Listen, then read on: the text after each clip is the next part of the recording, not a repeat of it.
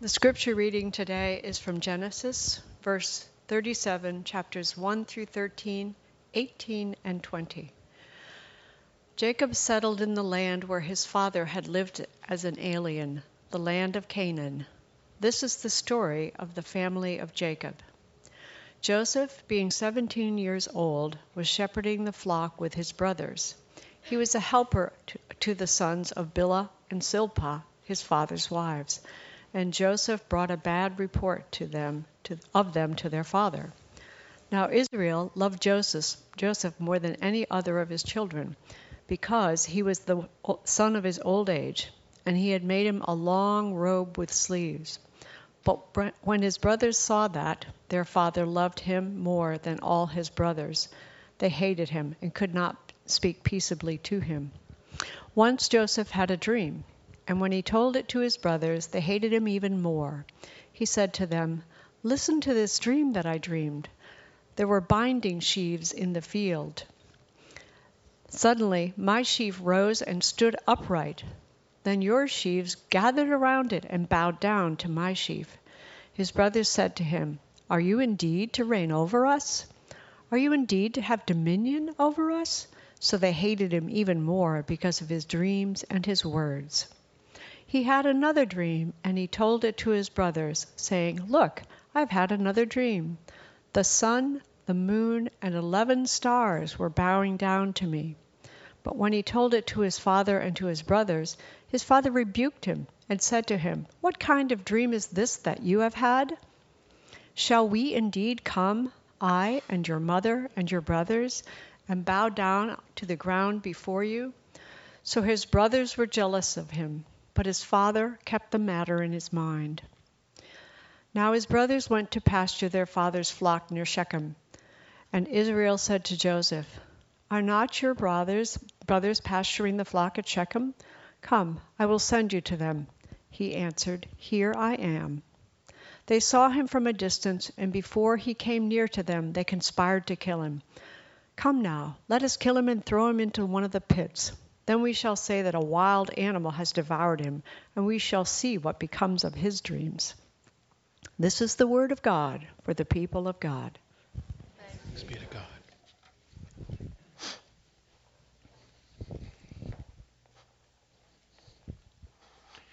Let us pray.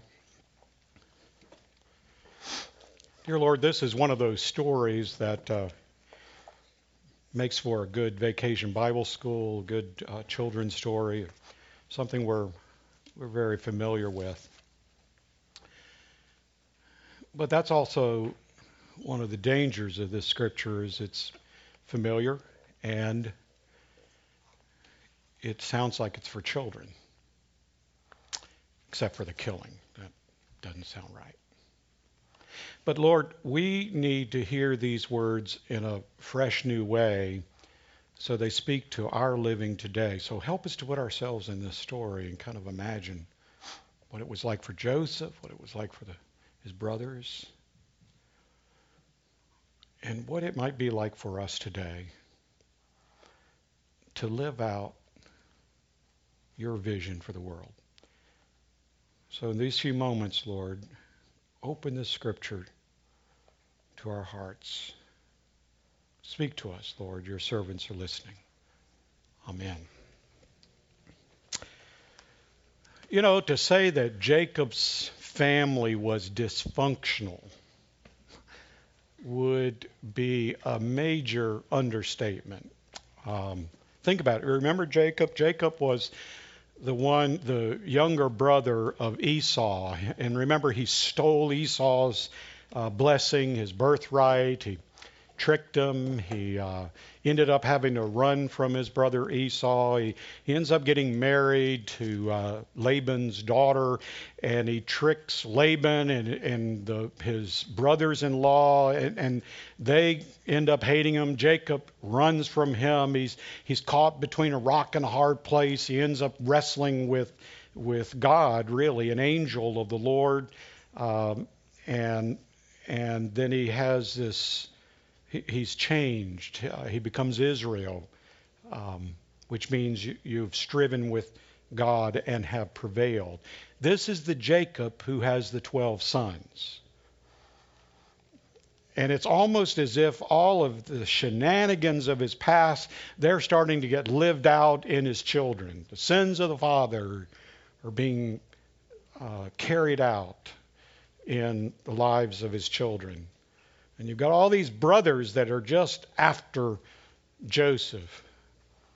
And why? Well, first of all, Jacob, he, he, he picks favorites among his children.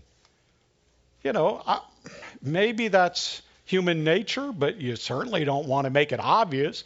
What, what, is, what does Jacob do? He, he fashions a beautiful, colorful coat and gives it to the next to the youngest of his sons, Joseph. No wonder the brothers didn't think much of him.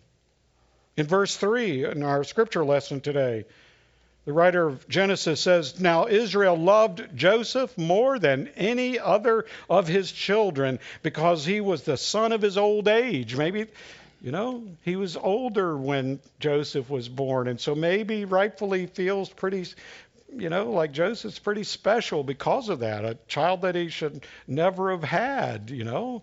But does he have to be so obvious about it? That's not the only reason. We don't see it in this particular scripture, but Joseph was the firstborn of Jacob's real love, Rachel. Remember how he wanted to marry Rachel, but then, uh, you know, Rachel and Leah, who were sisters, their father kind of tricked Jacob, and he ended up having to be married to Leah for seven years before he could finally marry Rachel, his real love. Well, Joseph is the firstborn of Rachel, the love of his life. So I guess he didn't think twice about making that robe and making Joseph pretty special among his sons. No wonder his brothers hated him. In verse 4, Genesis says, when his brothers saw that their father loved him, meaning Joseph, more than all his brothers, they hated him and could not speak peaceably to him. They hated him because of his special robe, because of his special relationship with his father, and that connection with that very special love of Jacob's life, Rachel. But you know, most of all, I think they hated him because of his dreams we had two of the dreams shared with us in our reading this morning.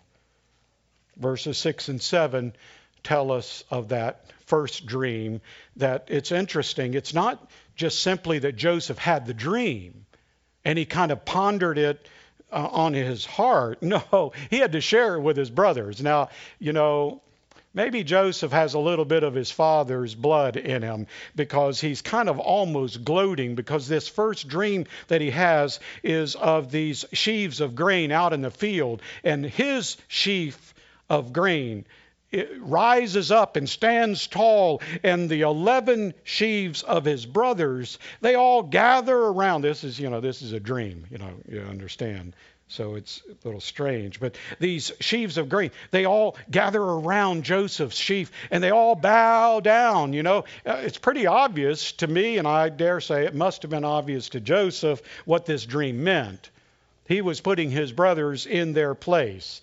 He was going to be all but worshiped by his brothers. He was going to be in a place of authority over his brothers, and they didn't like it. They didn't like it. It wouldn't matter who among the brothers would have such a dream, but especially coming from one of the youngest. The second to the youngest of the sons is having this dream about how they're all going to bow down before him. And as if that dream were not bad enough, he has another dream which he not only shares with his brothers, but he also shares with his father this dream of the sun and the moon and 11 stars, obviously representing the 11 brothers. They all bow down before Joseph. And even his father, who loves Joseph so much, is absolutely appalled and he rebukes his favored son because he sees in the dream who the sun and the moon are. they're the parents. That's mom and dad. And he wants to know, Joseph, are you saying that your mother and your father and all your brothers are all going to bow down before you? How dare you? He's appalled at what his son has shared. No wonder his brothers conspired to kill him. When he went to join them in the field where they were watching uh, the cattle, the flock, they begin to mock him. They see him in the distance coming over the horizon, and they say, Here comes this dreamer. As if to say, his dreams mean nothing. He's just, he's, he's a dreamer. He's in another world. He's in his own world. Now, the problem was that there was truth in his dreams. Now, you, you see, when you think about dreams, the real power of a dream is in the visions that are cast by that dream. You know, just having a, a, a, dream of sheaves of grain or stars in the sky, that, that's nice. It's like me with the train going around on the on the side of on a wall. You know, it, it's kind of pointless. There's no power in that. The power is in the vision that that dream might be casting. And in the case of Joseph, his dreams are casting a vision of Joseph kind of being in authority over his brothers. The vision of Joseph's dreams was a time to come when he would be held in great esteem by his brothers and, for that matter, by his whole family. Now, what they saw, what they saw in Joseph's dream was undeserved authority given to one of the youngest sons of Jacob. And they did not like what they, what they saw. Joseph's visions, of course, and we, we have the advantage of having, you know, 2020 hindsight. His visions come true, but not without a price. Eventually, his brothers would uh, take that jealousy that they have, that hatred that they have, and they would they would conspire to kill him and then throw his body into a pit. As it turns out, they, they throw him into a pit, but they don't kill him. They, there, there's, a, there's a caravan of Ishmaelites that are on their way to Egypt, and they figure, well, why kill him? Let's, let's, um, you know, let, let's kill an animal and, and and tear up his robe and put the animal's blood on it so we can tell our father that he's dead and that an animal did the killing. Uh, but let's let's you know let's get a little reward for this. Let's sell him into slavery, and that's what they do. They sell him to the Ishmaelites and. And he's taken to uh, taken to Egypt, where he becomes the slave of Potiphar. And while he's a slave there, his Potiphar's wife um, really is kind of attracted to Joseph and puts him in a in a in an awkward position and then accuses him of assault. So where does he end up? He ends up in prison, in Pharaoh's prison. And while he's in the prison there, you know the story. He he uh, encounters the Pharaoh's uh, cupbearer and baker, and uh, they have dreams. He he interprets their dream. One is good for one, and one is bad for the other. And eventually, uh, the cupbearer and the baker are freed from prison, and, and one of them is back in the service of, of Pharaoh. And uh, even though Joseph had asked him to remember him to Pharaoh, um, he forgets. And it's not until two years later that uh, the Pharaoh has some of his own dreams that are just really uh, very strange. He doesn't know how to interpret them, and so he learns from his cupbearer that that there's a there's a guy in prison that could interpret dreams, and so Joseph is called. He interprets the dreams, and he's put at the right hand side of Pharaoh. And when eventually the famine comes and food is stored in Egypt, his brothers find themselves in a precarious situation where their, their family is starving. And so they come to Egypt, not realizing that the person they come before is their brother, because now he's had his head shaved, he's he he speaks uh, uh, Egyptian. Uh, he's really a very different person, so they don't recognize him. And what do they do? They bow down before this uh, leader of Egypt, just like the dream that Joseph had had years before had predicted. His vision of a better time for his family, because eventually uh, Joseph allows them he, he sees that they are fed and the whole family is brought to Egypt. But this vision that Joseph initially had came with a price. And the price was his brothers hating him, his brothers conspiring to kill him, those years that he spent in prison, all of that was the price that he paid for sharing the, the vision that he had in his dreams. Well, my question for you today is what kind of vision do you have for the world today, here and now? What, what is your vision? And what kind of price are you willing to pay in order to share it? If you were in the position of Joseph, what kind of vision would God give to you for this world that if you shared it, you would have to pay a price for it?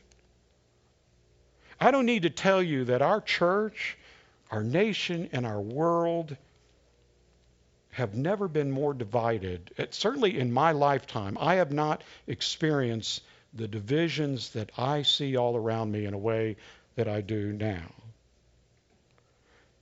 This world of ours is divided between those who believes those who believe that black lives matter and those who believe police are under assault. You know, there are these camps, and, and it's almost like you can't talk to one or the other because they they're so divided. Our society is divided among those who believe same sex couples deserve a place in our church and in our society, and those who believe that homosexuality is a sin and an abomination to God. You know, you know these groups. You may belong to one of these groups. But there's like there's a chasm in between them. There's no coming together. There, there's it's just getting wider and wider. Our society is divided between those who believe Sharia law should be the law of every land and those who believe Christianity should be the should be the land's official religion. And there's no, there's no there's no place of compromise, no place of coming together. There, there's just this great division among us. There's a division between those who want open borders and those who want to build walls.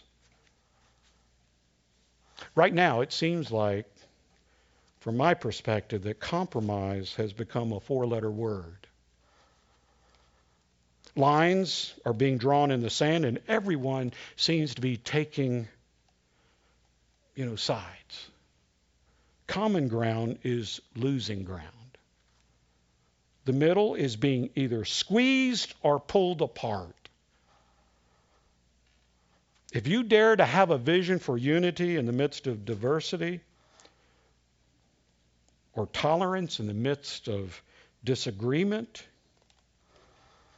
if you dare to, to have a vision of forgiveness and acceptance in the midst of righteous indignation, you will pay a price for sharing that vision. And it may be a large price.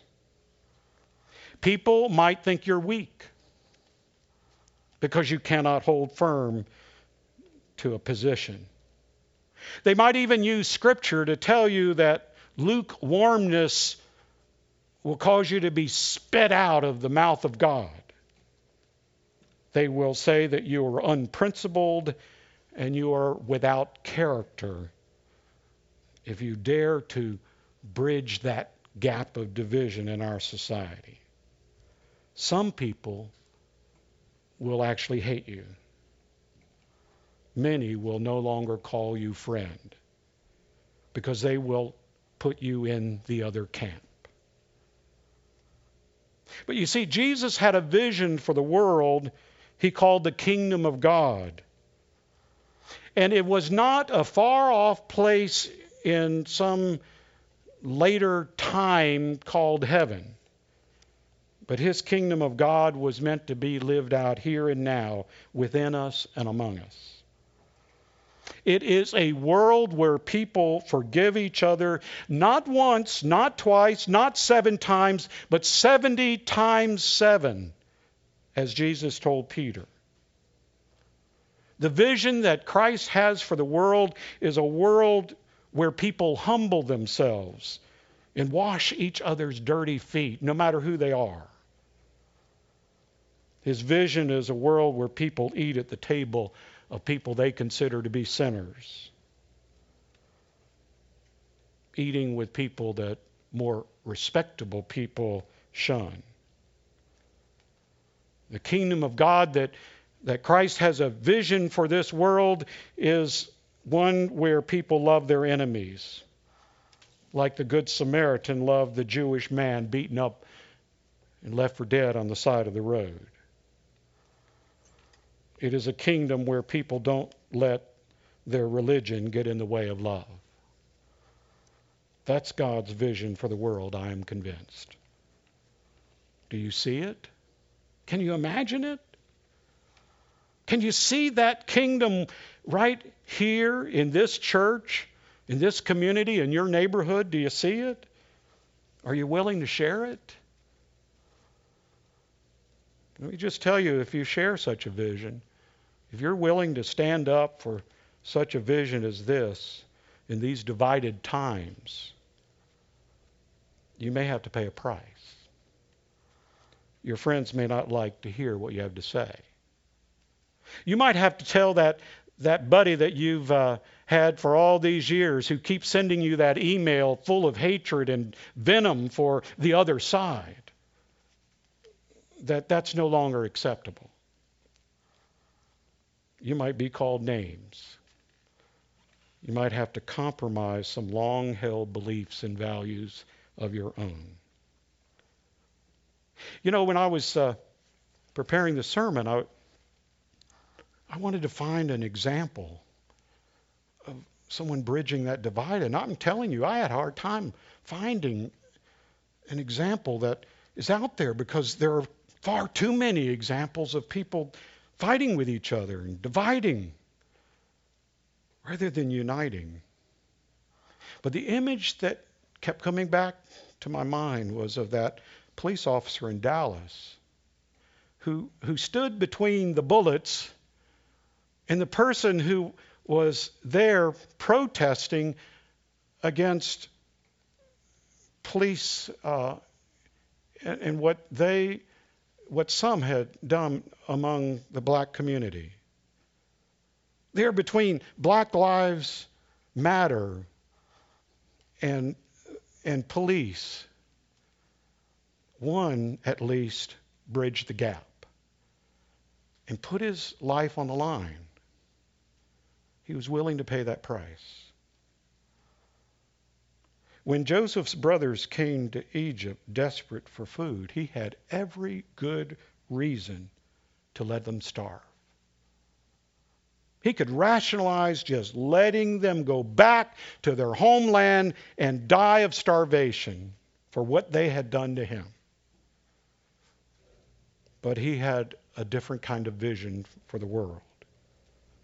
And he forgave them. And he wept as he embraced them. And he brought his whole family to Egypt. Because you see, Joseph had the vision to see a, rule, a world ruled by God's love. Is that your vision? Are you willing to pay the price to share it? Let us pray. Lord, forgive us for our self righteousness. Forgive us for thinking we know who belongs in your kingdom and who doesn't.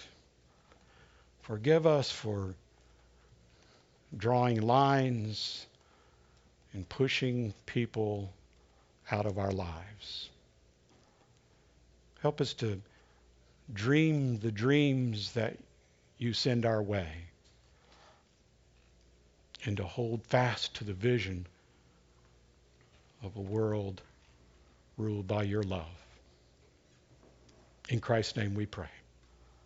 Amen.